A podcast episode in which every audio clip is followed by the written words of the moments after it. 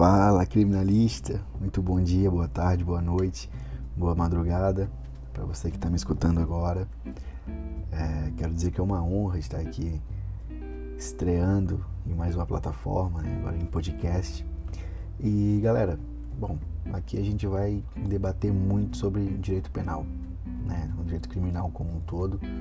Eu resolvi a gente, para estrearmos com o pé direito, falar sobre o princípio da insignificância, fazer algumas considerações que eu acho importante, que eu reputo que sejam necessárias para provas, para discussões acadêmicas, e o intuito vai ser justamente esse, né? Trazer episódios que acrescentem, né? Se você não me acompanha no meu Telegram, no meu Instagram, lá eu criei algumas enquetes perguntando sobre o que vocês querem ouvir aqui no podcast, e enfim... Vamos começar aqui sobre, um princípio, sobre o princípio da insignificância ou da bagatela, né, como muita gente conhece também. Galera, a primeira coisa que vocês precisam ter em mente é que o princípio da insignificância ele tem como surgimento, né, como nascedouro, o direito romano. Só que naquela época não se falava muito ainda em direito público, né? Era muito mais o direito privado. Existia uma máxima, um brocardo de, de que os juízes, os pretores, os tribunais, eles não deveriam se preocupar, se ocupar de assuntos irrelevantes, desnecessários, né? De mínimos não curat preto, os pretores não têm que cuidar do que é mínimo, por assim dizer. E foi incorporado o princípio da insignificância no direito penal só na década de setenta, pelos estudos do Klaus Roxin, né? E eu pergunto para vocês, ouvintes aqui do podcast Simplificando Direito Penal, qual seria a finalidade do princípio da insignificância? Quando alguém... Porque muita gente, quando fala em princípio da insignificância, ah, eu sei o que, que é, máxima, é, ausência de periculosidade, mínima, papapá, decora os, os requisitos, né, para a sua aplicabilidade, mas para que, que serve, né? Qual a finalidade, qual que é o objetivo do princípio da insignificância? O professor Kleber Masson, ele nos ensina algo essencial sobre esse princípio. Diz ele que o princípio da insignificância, fundamentado em valores de política criminal, ele destina-se a realizar uma interpretação restritiva da lei penal. O que, que ele quer dizer com isso? O tipo penal, ele é amplo, né? Ele é abrangente. E o postulado da criminalidade de bagatela, ou seja, da insignificância, ele serve para limitar a sua incidência prática. Ele restringe a incidência prática. Então, vou dar um exemplo para vocês. Um exemplo que é muito utilizado é o crime de furto, né, para muitos casos. O artigo cento e cinquenta e cinco, caput, lá do Código Penal, ele estabelece que subtrair para si ou para outrem coisa alheia móvel configura o crime de furto. Perceba que esse crime ele abarca, ele contempla qualquer tipo de objeto material, independentemente de valor, de importância para a vítima, enfim. Só que se eu furtar uma caneta de alguém que tem milhares de canetas, eu posso até estar me amoldando ao tipo penal cento e cinquenta e cinco, formalmente falando.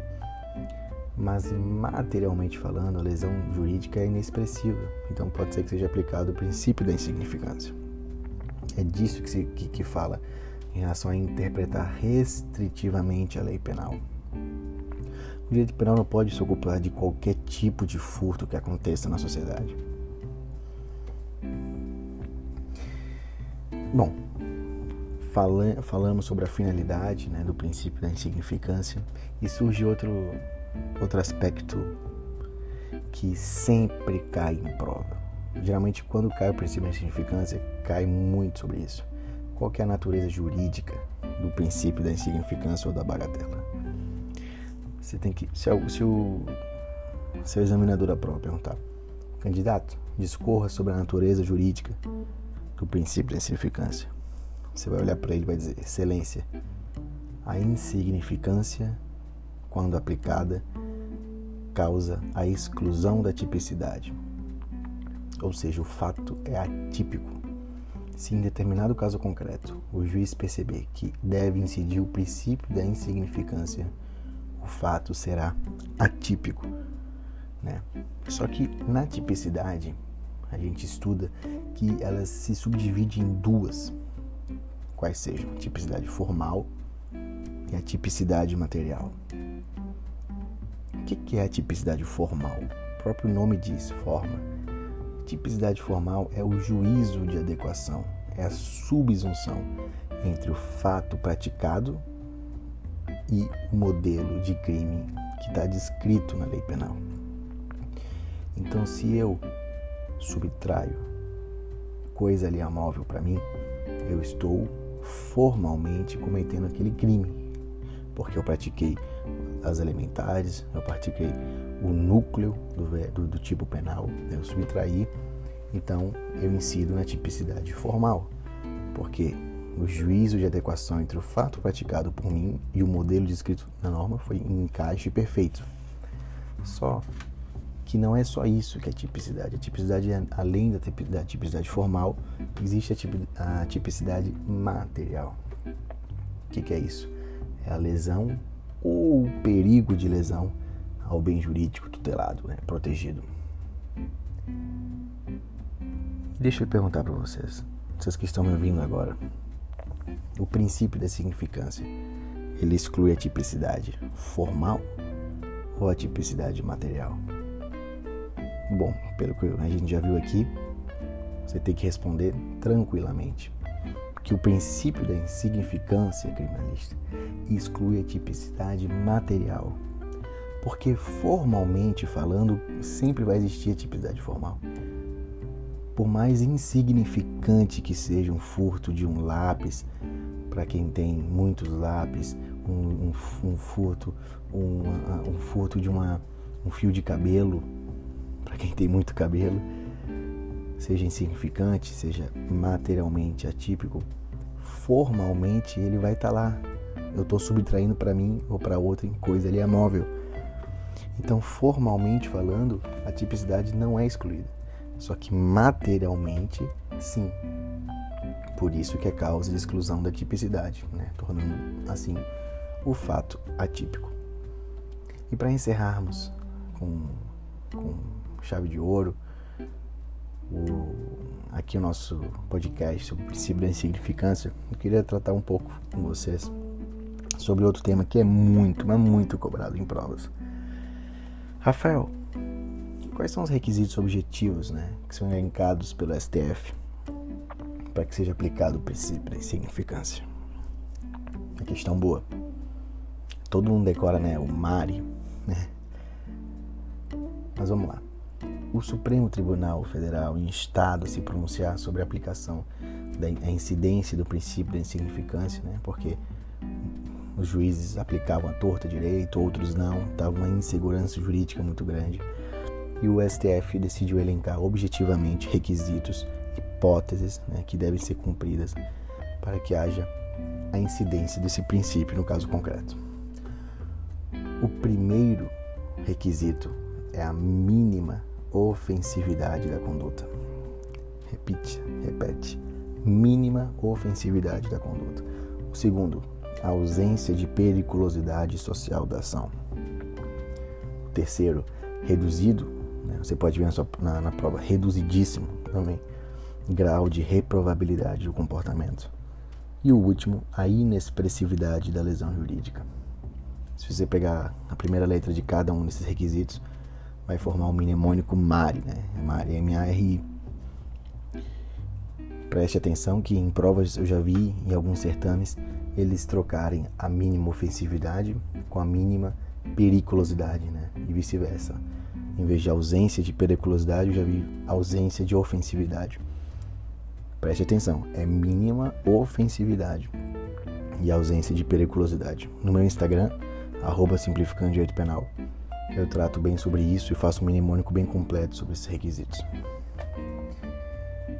E não se preocupe em tentar diferenciar cada um deles, em conceituar esses, esses requisitos, porque eles são muito próximos, muito semelhantes entre si. O fato é que eles devem ser aplicados, eles devem ser observados, né, cumulativamente no caso concreto, para que haja sua aplicação. Por fim, mas não menos importante, eu queria tratar de, algum, de um requisito. Existem vários requisitos objetivos, mas eu não vou tratar de todos aqui, porque senão ia ficar muito grande esse podcast. Mas eu quero tratar com de um específico com vocês, que é o valor sentimental do bem para a vítima, porque não é porque não é porque eu, eu subtraio uma caneta, subtraio um lápis, um, enfim, um livro, um C D, que necessariamente, né, vai ser aplicado o princípio da insignificância.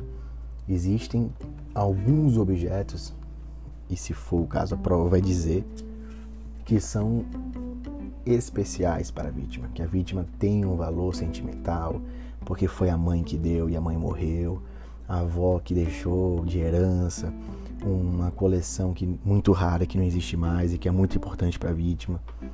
Então, nesses casos em que a, a questão deixa claro que existe um valor sentimental, que aquele bem era infungível, ou seja, insubstituível, como um disco de ouro, é, muito provavelmente o princípio da insignificância não vai ser aplicado, porque falta esse requisito subjetivo, né, de que o bem era um bem comum.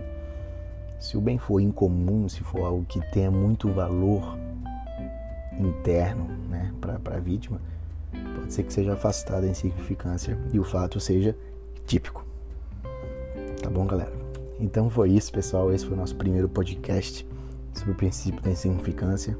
Batemos aqui quase doze minutos. Espero que vocês estejam gostando. Se inscrevam, sigam aqui nas redes sociais, arroba Simplificando Direito Penal. A gente tem um Telegram também com muitas questões pra gente debater, pra gente exercitar para a prova de O A B e concurso. E sejam todos muito bem-vindos aqui ao nosso podcast Simplificando Direito Penal. Foi uma honra estar com vocês e até o próximo episódio.